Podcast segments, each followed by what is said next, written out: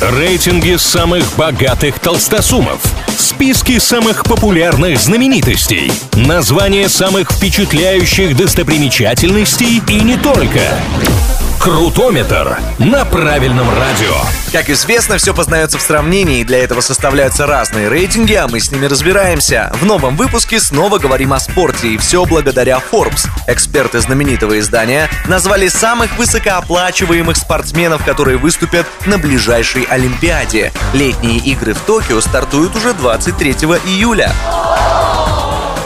Если говорить о представленных видах спорта, то список получился максимально неразнообразным. На пятом месте здесь британский гольфист Рори Макилрой, а вот все остальные строчки подборки заняли игроки в баскетбол и теннис.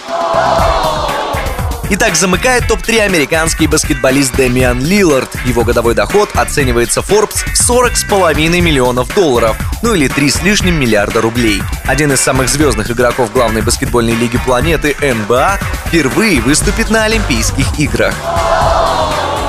На втором месте оказалась теннисистка Наоми Осака. Она единственная женщина в этом рейтинге Forbes. Годовой доход японки оценивается в 60 миллионов долларов. Больше не зарабатывает не только ни одна из участниц ближайших Олимпийских игр, а вообще никто из спортсменок. В отличие от разных суперприбыльных контрактов, золота Олимпиады у Осаки пока нет.